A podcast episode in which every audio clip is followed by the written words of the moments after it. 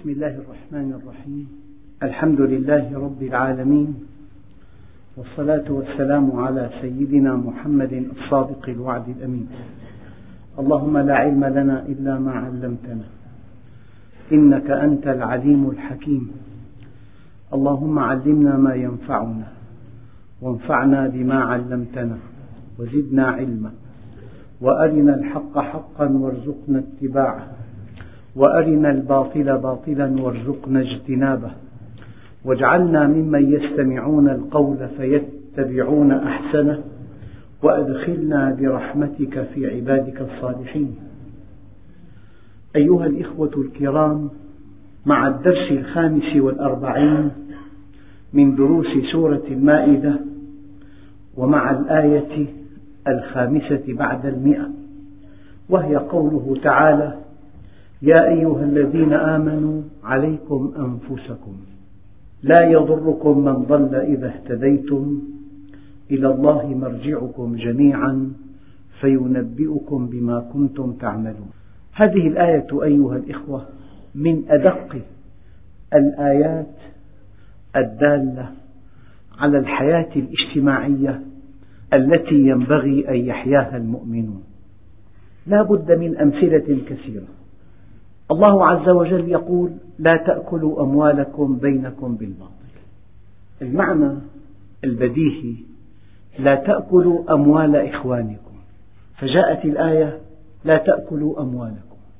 أي أن مال أخيك هو مالك من زاوية وجوب المحافظة عليه.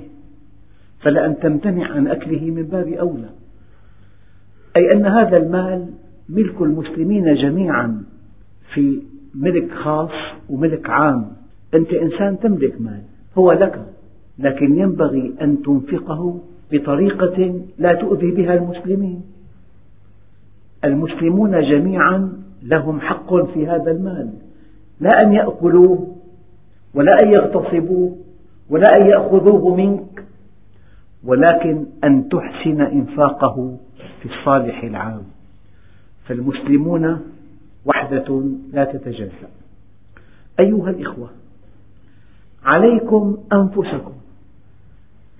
يجب أن تهتم بكل المسلمين بكل المؤمنين. لم تأتي الآية عليك نفسك عليكم أنفسكم.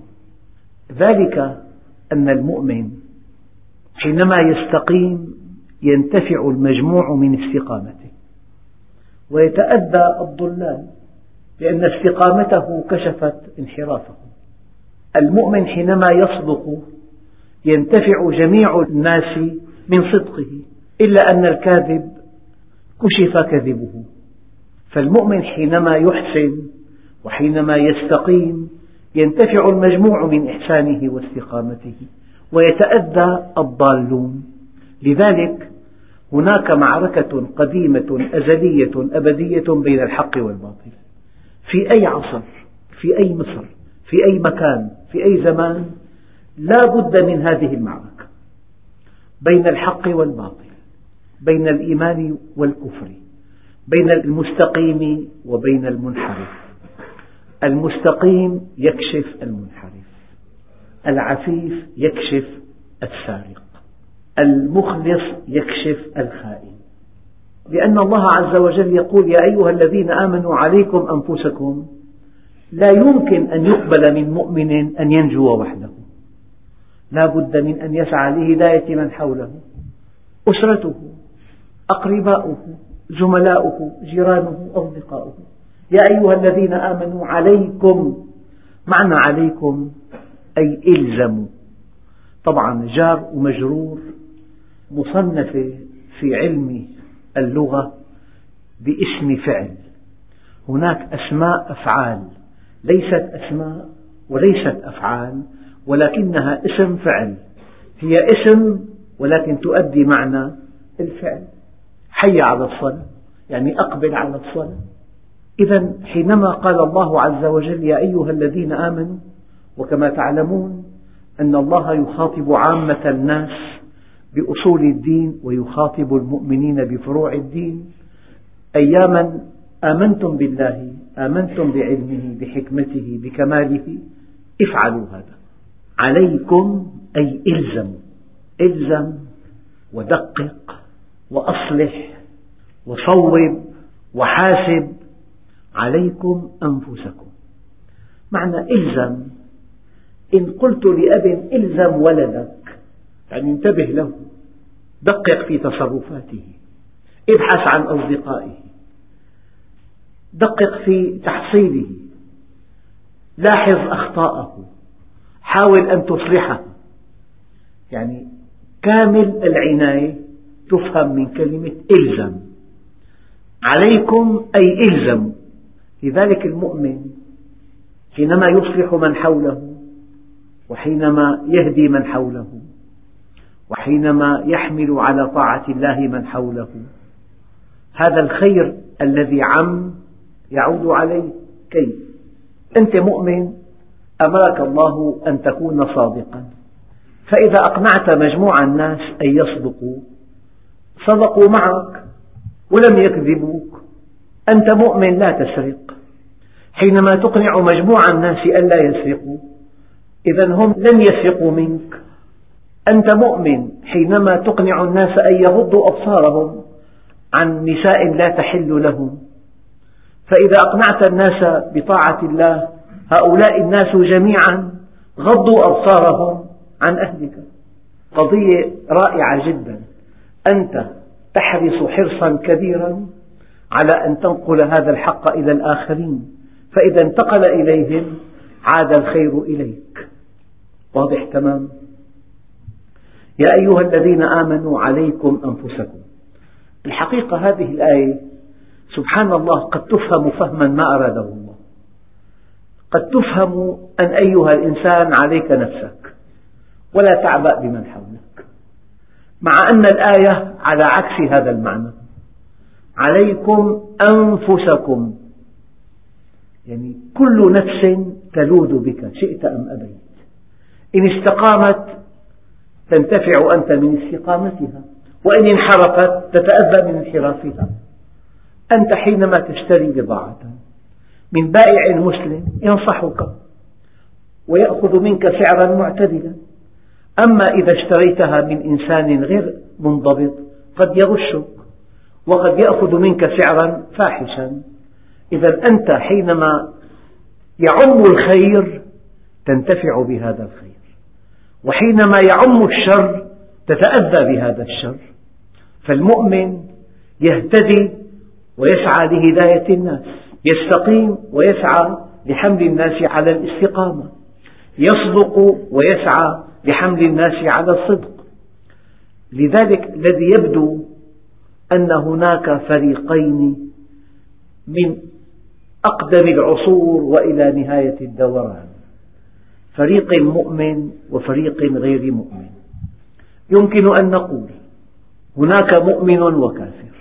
مؤمن آمن بالله وطبق منهجه وأحسن إلى خلقه فسلم وسعد في الدنيا والآخرة.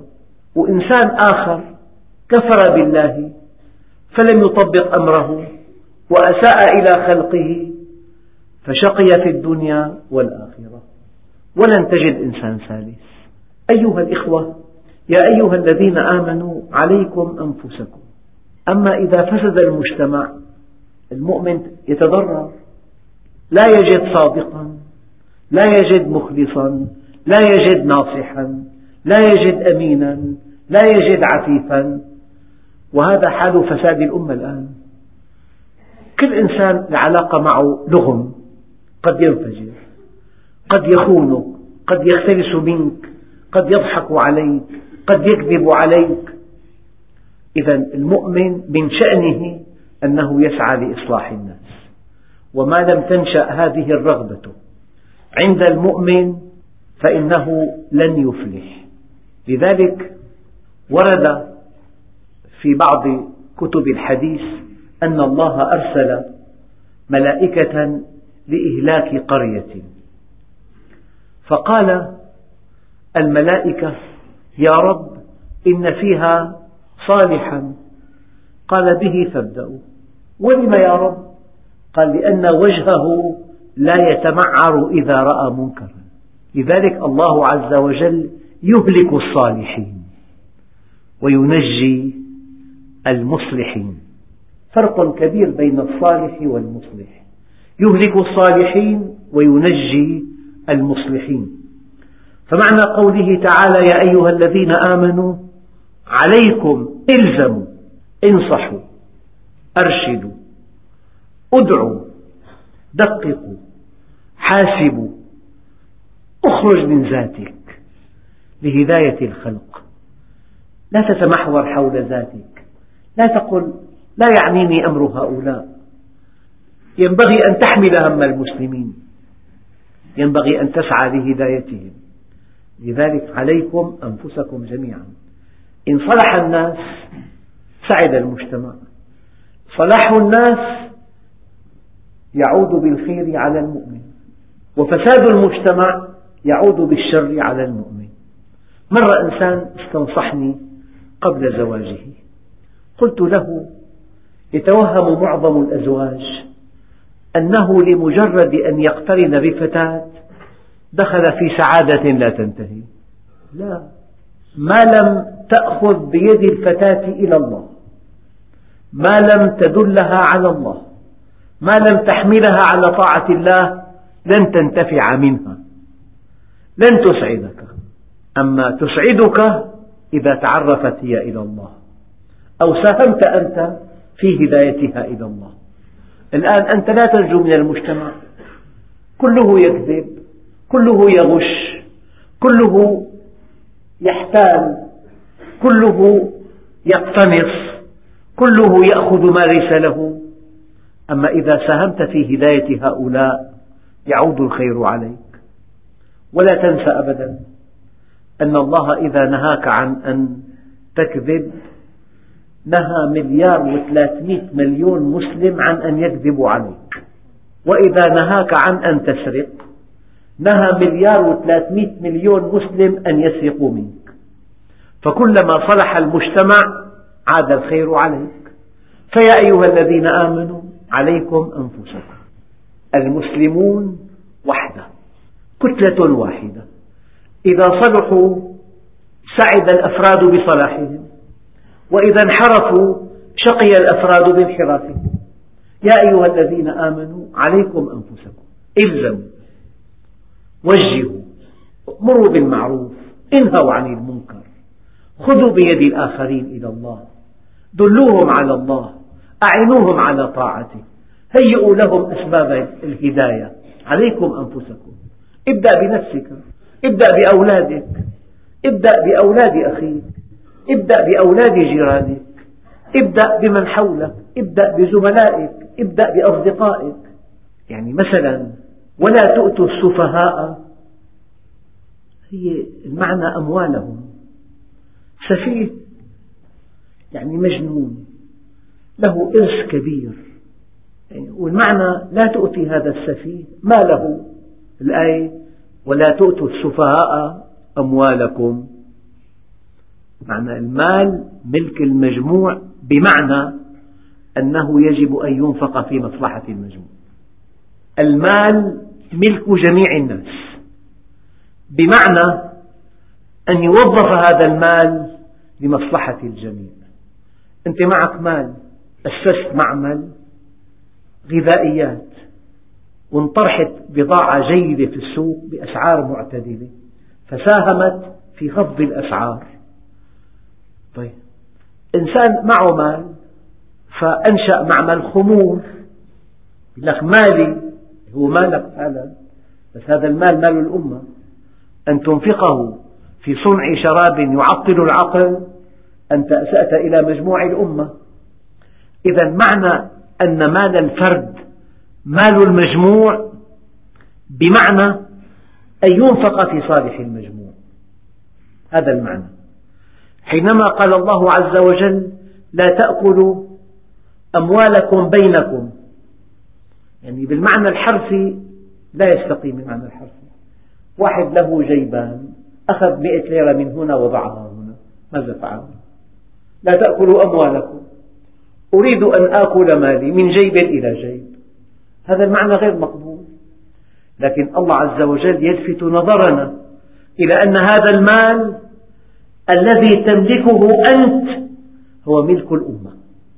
مسموح أن تنفقه إنفاقا في صالح الأمة. أما أن تنفقه إنفاقا في إفساد الأمة الأمة تمنعك من ذلك. هذا المعنى بالضبط.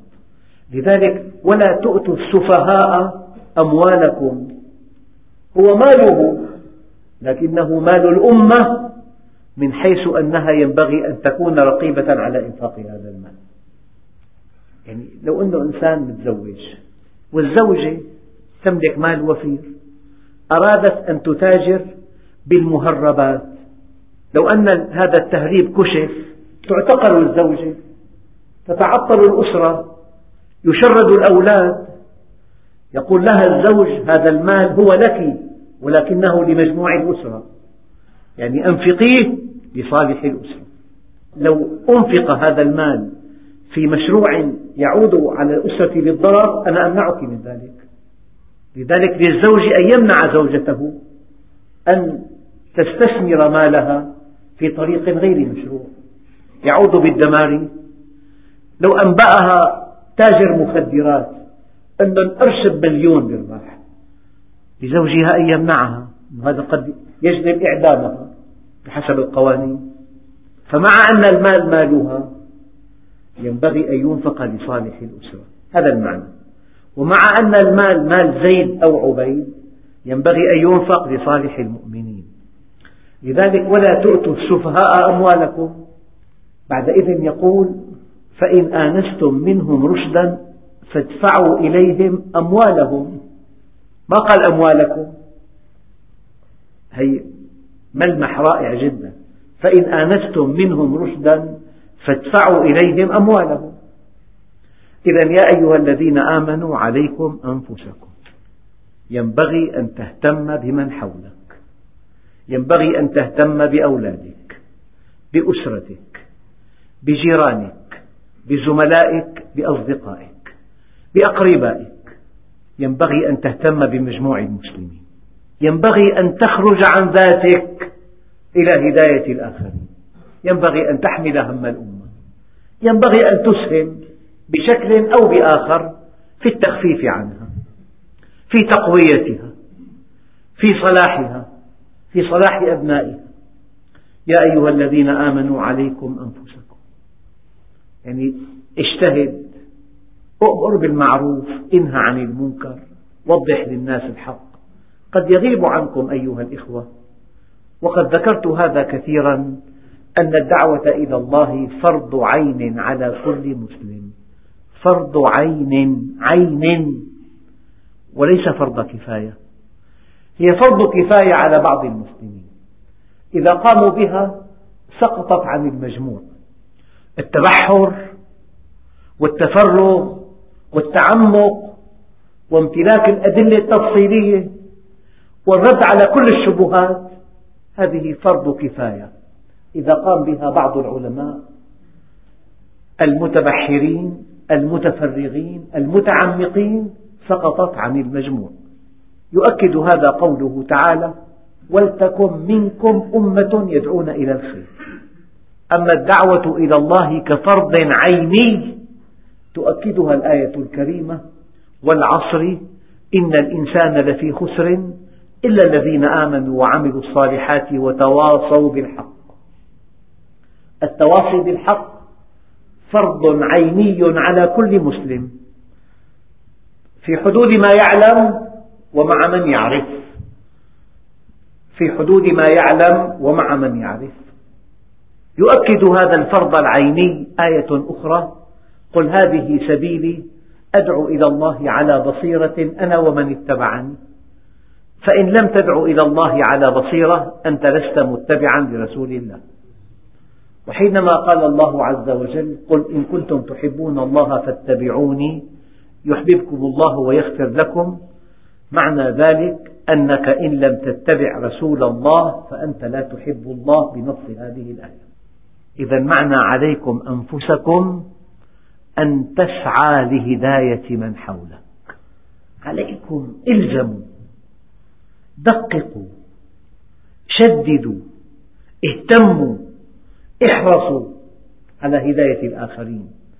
ذكروهم أعطي أخاك شريطا تأثرت به كثيرا.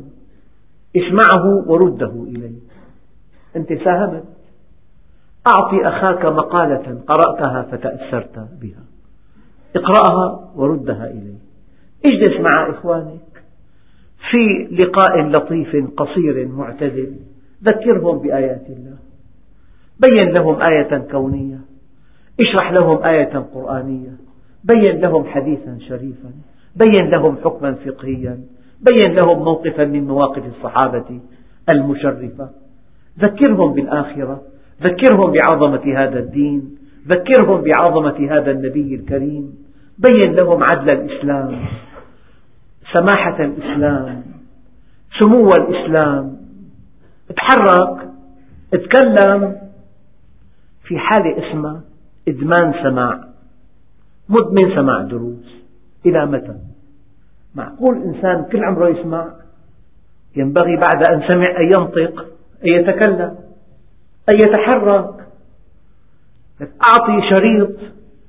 إن كنت لا تحسن إلقاء الموعظة إلقاء العلم أعطي شريط وزع الحق بين الناس. أيها الإخوة يا أيها الذين آمنوا عليكم أنفسكم. لماذا؟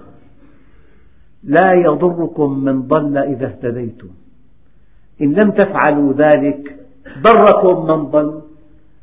الآن الذين ضلوا ألا يضرون؟ يصلون إلى أدق تفاصيل حياتنا. يريدون أن يبدلوا كلام الله. يريدون أن يضعوا بين أيدينا قرآنا من صنعهم فرقانا جديدا. فيه آيات عجيبة. يا محمد أأنت أضللت عبادي؟ فيقول محمد يا رب لقد ضللت فأضللتهم. هي أحد آيات فرقان الحق؟ يريدون أن يضعوا لنا قرآنا آخر. يريدون أن يمنعوا أولادنا من تعلم الشريعة. يريدون أن يوقفوا كل العمل الخيري. أليس كذلك؟ هذه الآية. إذا أنتم لم تفكروا بنشر هذا الحق الطرف الآخر يقوى. فإذا قوي فرض عليكم ثقافته وفرض عليكم إرادته وفرض عليكم دينه. أليس كذلك؟ هذه آية العصر. يا أيها الذين آمنوا عليكم أنفسكم فإن لم تفعلوا ضركم من ضل. عليكم أنفسكم لئلا يضركم من ضل. عليكم أنفسكم عندئذ لا يضركم من ضل إذا اهتديتم. أما إذا لم تهتدوا تدخلوا في أدق تفاصيل حياتكم ومنعوا عنكم كل خير. ومنعوكم أن تؤدوا عباداتكم. منعوكم أن تدفعوا زكاة أموالكم. أليس كذلك؟ هذا ما يجري في العالم الإسلامي. في بلد إسلامي في شرق آسيا أغلق خمس آلاف معهد سري أبدا. في مكان آخر منع من طبع المصحف. في مكان ثالث يعني الأخبار سيئة جدا. عليكم أنفسكم أو يضركم من ضل. فلئلا يضركم من ضل عليكم أنفسكم. أخواننا الكرام في موضوع دقيق جدا. حينما قال الله عز وجل يا أيها الذين آمنوا عليكم أنفسكم. يعني ينبغي أن تأمر بالمعروف وأن تنهى عن المنكر. أمرت بالمعروف وانتهى الأمر. لكن هذا المنكر الذي أمامك كيف تنهى عنه؟ ابنك وجدت معه حاجة ليست له. هذا ينبغي أن تزيل هذا المنكر بيدك لأنه ابنك. لعل ابن أخيك لا تستطيع أن تعامله كابنك. ينبغي أن تزيل المنكر بلسانك. لكن لو رأيت إنسانا لا تعرفه ولا يعرفك وهو أقوى منك يرتكب منكرا كبيرا. لا تستطيع أن تنصحه. يسحقك مثلا. كما أنه لا تستطيع أن تزيل هذا المنكر بيدك. ماذا تفعل؟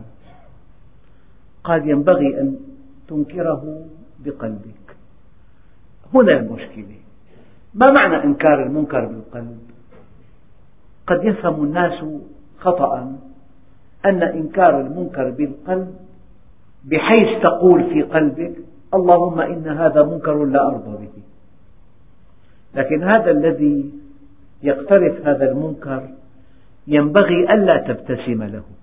ينبغي ألا تحتفل به. ينبغي ألا تعظمه. ينبغي ألا تقيم معه علاقة حميمة. ينبغي ألا تمدحه. إنكار المنكر بالقلب أيضا حركة. لكن حركة سلبية. لا تمدحه أبدا ولا تثني عليه ولا تزوره ولا تعظمه ولا تحتفل به ولا تبتسم له إن رأيته.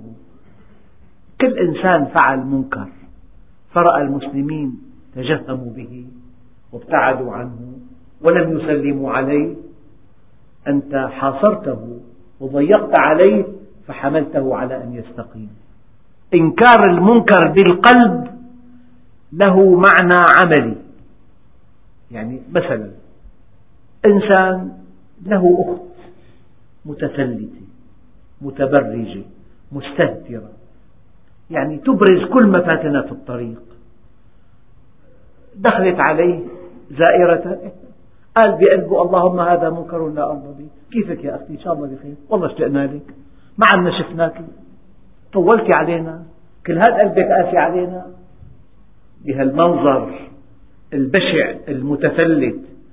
هذه الشقيقة حينما ترتدي هذه الثياب ينبغي ألا تستقبلها في بيتك. وينبغي أن يفعل هذا أخوك أيضا وأخوك الثالث فإذا رأت أنها معزولة ومحاصرة عادت إلى رشدها. إنكار القلب يعني أن تأخذ موقفا سلبيا. أن تأخذ موقفا سلبيا.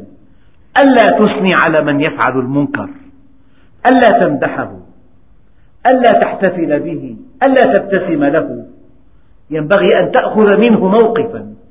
وهل تصدقون أن إنسانا إذا ظلم ونظر إليك ولم تقل شيئا إلا أنك هززت برأسك. وكأنك أشعرته أنك توافق على هذه الظلامة شاركته في الإثم ومن أعان ظالما سلطه الله عليه. ومن أعان ظالما جاء يوم القيامة مكتوبا على جبينه آيس من رحمة الله. المفهوم الذي ينبغي أن نفهمه من إنكار القلب أن تأخذ موقفا سلبيا. أن تأخذ موقفا سلبيا. هذا إنكار القلب. أنت لا تستطيع أن تمنعه بيدك كما أنه لا تستطيع أن تنصحه. لا يلقي لك بالا لكنه بإمكانك ألا تقيم معه علاقة. دعاك إلى نزهة تعتذر. تعال زرنا والله مشغول مشغول. ينبغي أن تشعره أنه معزول وأن مجموع المسلمين قاطعوه. هذا الذي ينبغي أن يكون. إذا فعلنا هذا طبقنا قوله تعالى يا أيها الذين آمنوا عليكم أنفسكم. صلاحنا بصلاح المجموع. صلاحنا بصلاح المجموع. إلا حالة استثنائية سأريدها لكم. قال عليه الصلاة والسلام حينما سئل مرة عن هذه الآية. يا رسول الله ما تعني عليكم أنفسكم؟ فقال دققوا. فقال بل ائتمروا بالمعروف وتناهوا عن المنكر حتى إذا رأيت شحا مطاعا وهوى متبعا ودنيا مؤثرة وإعجاب كل ذي رأي برأيه فعليك بخاصة نفسك ودع عنك العوام من هم خاصة النفس؟ أولادك أقرباؤك جيرانك أصدقاؤك زملاؤك يعني أنت ما مكلف. بعصر وصفه النبي إذا رأيت شحا مطاعا مادية يبيع دينه بمئة ليرة. يقسم يمين معظم كاذب أن شراء هذه البضاعة أعلى مما يبيعها وهو كاذب. إذا رأيت شحا مطاعا وهوى متبعا الجنس هدف كل إنسان وإعجاب كل ذي رأي برأيه. كل واحد محور العالم. تقول له حديث صحيح غير واقعي الحديث لا يطبق في الزمان. طيب الله حرم الربا مستحيل حاجة أساسية بالله وإعجاب كل ذي رأي برأيه.